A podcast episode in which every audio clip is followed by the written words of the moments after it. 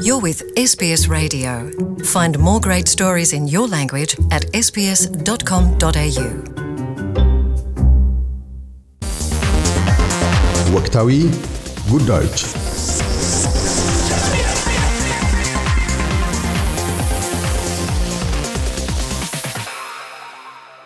ልክ የዛሬ 30 ዓመት ጁን 3 የአውስትሬልያ ከፍተኛ ፍርድ ቤት የነባር ዜጎች የመሬት ባለቤትነት መብትን አስመልክቶ ብይን ሰጥቷል። የብይኑ ስያሜም ነባር ዜጎችን ወክሎ የፍትሕ ብይን ክርክር ባደረገው ኤዲ ኮይኪ ማቦ ስም ታሪካዊ ውሳኔ ላይ ተደርሷል። የማቦ ቀንም ታሪካዊውን ብይን ለመዘከር በየዓመቱ ይታሰባል። ከሦስት አስርት ዓመታት በኋላ ግና የነባር ዜጎች ጉዳይ የሕግ ተጠባቢዎችና የኤዲ ማቦ ቤተሰብ የማቦን ብይን ወደፊት ማራመድ ይሻሉ። የእውነት ነገራና የቃል ኪዳን ውል ፊርማ ሰነድ ላይ እንዲያርፍም ይገፋሉ። ይህ የኤዲ ኮኪ ማቦ ድምፅ ነው። I'm going to talk generally about the Torres Strait community in North Queensland.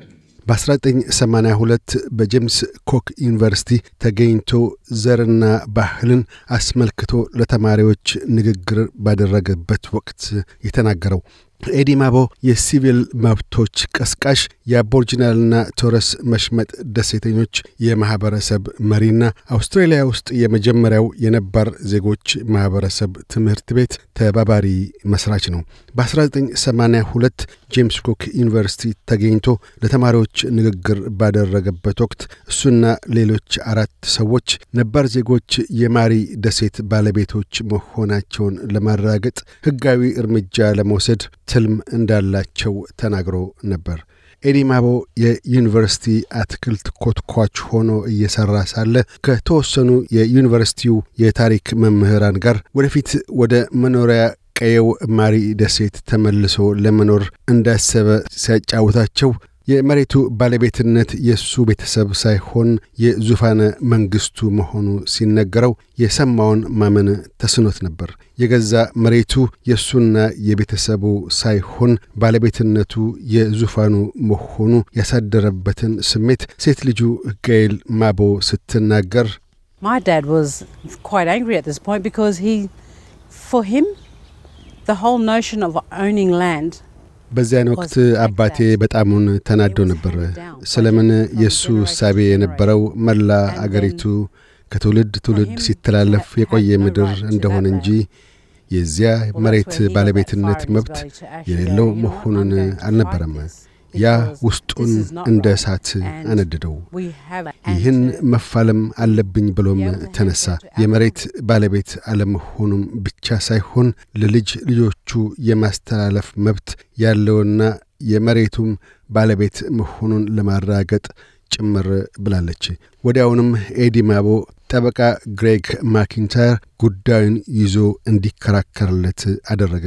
ዛሬ ጁን ሦስት የማቦ ብይን ተብሎ የሚከበረውን ብይን ለማስገኘት ገና የአስር ዓመታት የፍርድ ቤት ውጣ ውረዶችን አልፏል። ከአንድ አስርት ዓመት በኋላም ጉዳዩ ለከፍተኛ ፍርድ ቤት ቀርቦ ጁን 3 1992 የማቦ ብይን ተብሎ ለሚጠራው ታሪካዊ የፍትሕ ቀንነት ተደርሷል።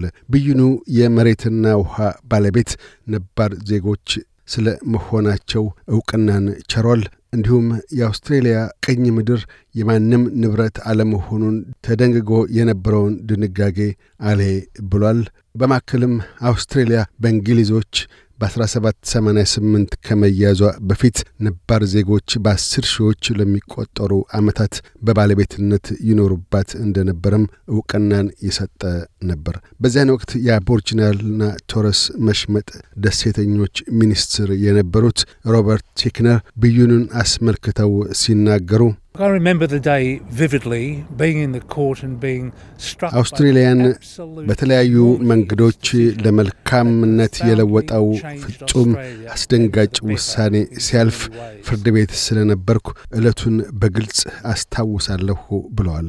በዘንድሮው 2022 ምርጫ የአውስትሬልያ ነባር ዜጎች ሚኒስትር የሆኑት የሌበሯ ሊንዳ በርኒ በበኩላቸው ብይኑ በእጅጉ ከፍ ያለ ዋጋ ያለው ነው። ብይኑ ሲሰጥ የት ሆኜ በሬዲዮ እንደ ሰማሁ ሁሉ አስታውሳለሁ። በጣሙን ወሳኝ ነው ሲሉ ገልጠዋል።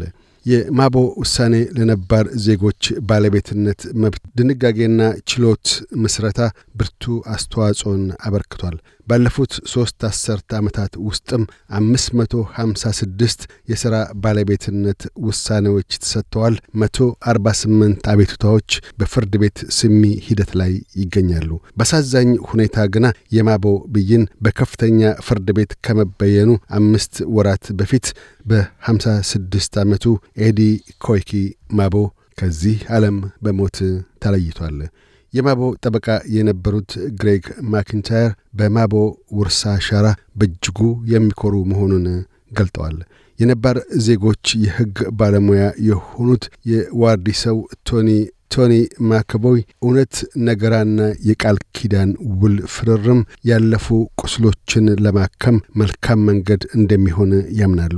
የማቦ ሴት ልጅም በበኩላቸው ባለፉት ሰላሳ ዓመታት አነስተኛ እርምጃዎች መወሰዳቸውን ጠቅሰው ታላቅ ለውጥ አውስትራሊያ ውስጥ ለማምጣት ባለፉት ላይ መገንባት እንደሚገባ ያሳስባሉ።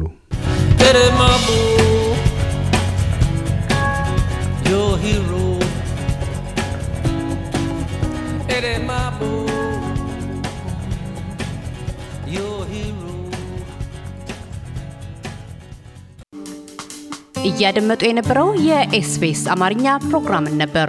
የፕሮግራሙን ቀጥታ ስርጭት ሰኞና አርብ ምሽቶች ያድምጡ። እንዲሁም ድረገጻችንን በመጎብኘት on demand እና በኤስቢኤስ ራዲዮ mobile app ማድመጥ ይችላሉ። ድረገጻችንን ኤስቢኤስ dot com dot au Amharic ን ይጎብኙ። Want to hear more stories like this? Listen on Apple Podcasts, Google Podcasts, Spotify, or wherever you get your podcasts from.